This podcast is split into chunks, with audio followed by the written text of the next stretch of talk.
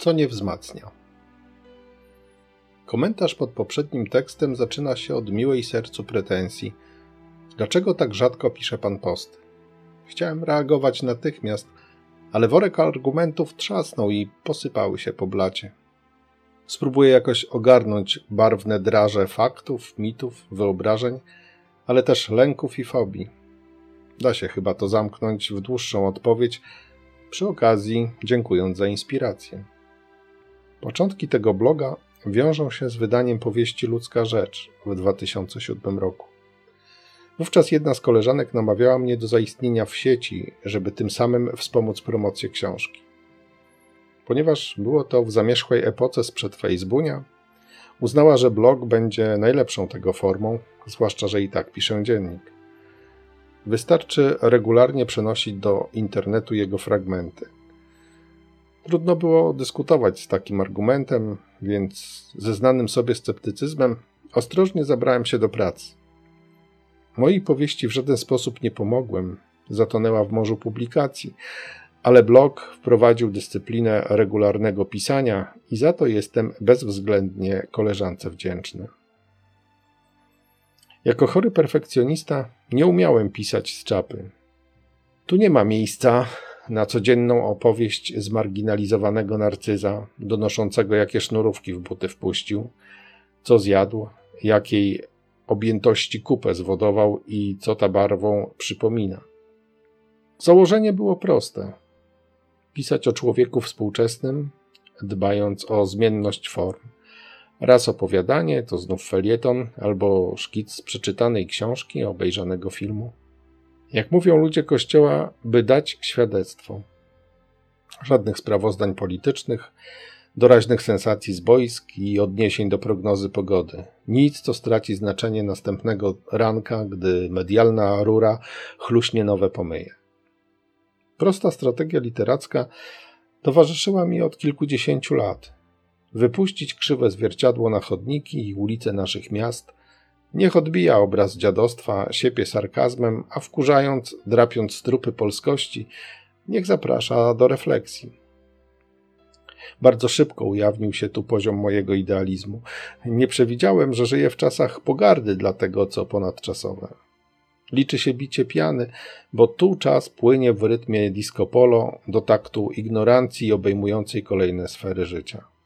Tu nie wymaga się od siebie, ale chętnie od innych, których byt staje się pożywką cwańszego, jeśli nie silniejszego, a już na pewno aroganckiego osobnika.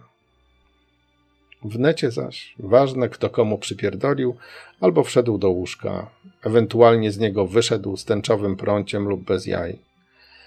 A mnie zwyczajnie zaczęło brakować tematów, które ważne będą pojutrze.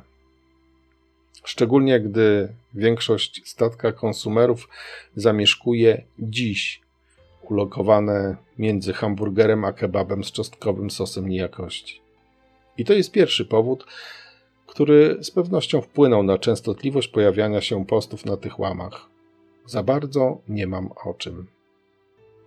Tymczasem poetyka tweeta jest mi zupełnie obca i jakoś nie ciągnie mnie to przycinanie. Tak się złożyło, że nie dokonując wyboru, zostałem autorem głębokiej niszy, ale nie narzekam. Raczej trwam, przysypany milionem blogów modowych, politycznych, kulinarnych, specjalistycznych, książkowych, grzybkowych i tych dla matek karmiących. Mam za to wolność od jęczenia o lajki, bo z mojego pisania nie ma złotówek. Muszę szanować czytelnika, któremu nie wystarcza wpis o malowaniu pazurka na 17 sposobów. On zna swoją wartość i funkcjonuje w innym rejestrze. Jest ukształtowany i wymaga towarzyszenia, nie pouczania czy schlebiania. To zaś zmusza do pracy nad tekstem i starannego selekcjonowania tematu. Tak chciałem go postrzegać na podstawie dawnych reakcji, gdy ten blog bywał prezentowany na głównej stronie onet.pl.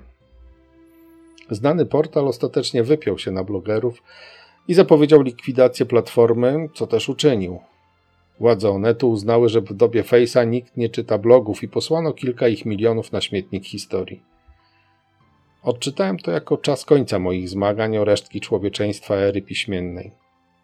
Sprawa się rypła, a głęboka piwnica, w jakiej latami tkwiłem, z garstką wiernych, choć nielicznych odbiorców, właśnie została zasypana przez buldożery epoki memów i komentarzy wtórnych analfabetów. Byłem gotów pożegnać się z elektronicznym drukiem bez większego żalu. Wówczas opatrzność nie darowała i zesłała z bezkresu sieci nowego anioła ocalającego. Zjawiła się Iwonka, kobieta złotego serca, wielkiej wiedzy i inteligencji, która uparła się ocalić moją niszę. Zawalczyła o obecny kształt bloga, o jego wizerunek wraz z wszystkimi ilustracjami, dodatkami podtrzymującymi obecność tego tworu w necie. Iwonka, od której dzielą mnie setki kilometrów, to nie tylko, jak na anioła przystało, istota dla mnie bezcielesna i niewidzialna w realu, ale także stróż kopiący.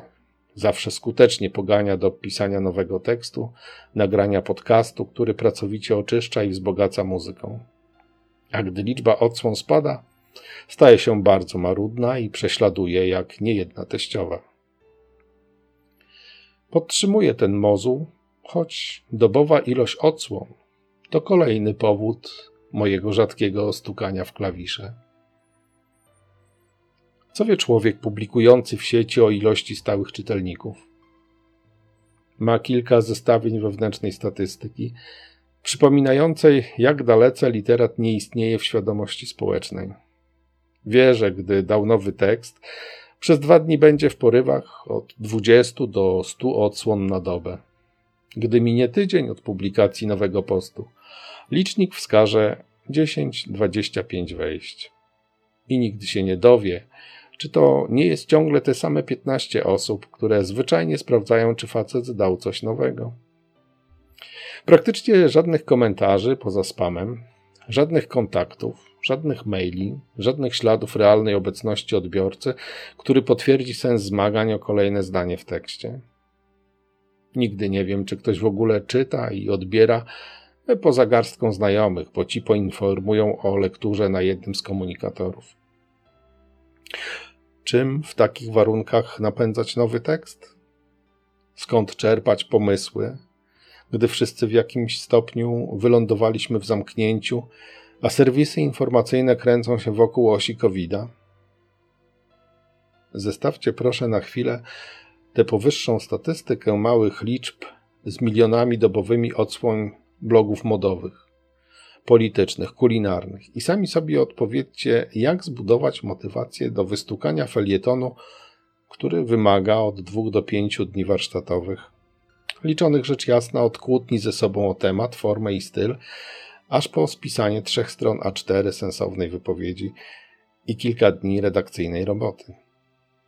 Tymczasem świat wokół nurza się w takich oparach absurdu, nienawiści, wypaczenia, że trzeba by chyba ujadać w kółko o tym samym i już nie wiem, czy problemem jest nowy pretekst, oryginalna inspiracja, czy trudniej przestać narzekać, grzęznąć w tym, co piszę, skoro nikogo nie zbawię, a literatura, choć zawsze pragnęła inaczej, obchodzi głównie tych, którzy mają się dobrze i nie potrzebują lekarza, czyli swoją tu robotą przekonuję głównie dawno przekonanych. Zdane wszystkim powiedzenie co mnie nie zabije, to mnie wzmocni, stosuje się zwykle dla podtrzymania hartu ducha, a ja im dłużej obserwuję świat i własne tu o nim pisanie, coraz częściej dochodzę do wniosku, że bardziej mnie ono zabija niemocą niż wzmacnia do walki. Choć oczywiście chciałbym wierzyć autorowi, autorce, wspomnianego na początku komentarza, że inni też z niecierpliwością wyczekują wpisów. Myślę o nich gorąco za każdym razem i chcę w nich wierzyć, bo dzięki nim istnieję tutaj i liczę, że gdy zmagam się z pomysłem, sięgają po wybrany z 225 tekstów tkwiących w archiwum, wszak z założenia są ponadczasowe.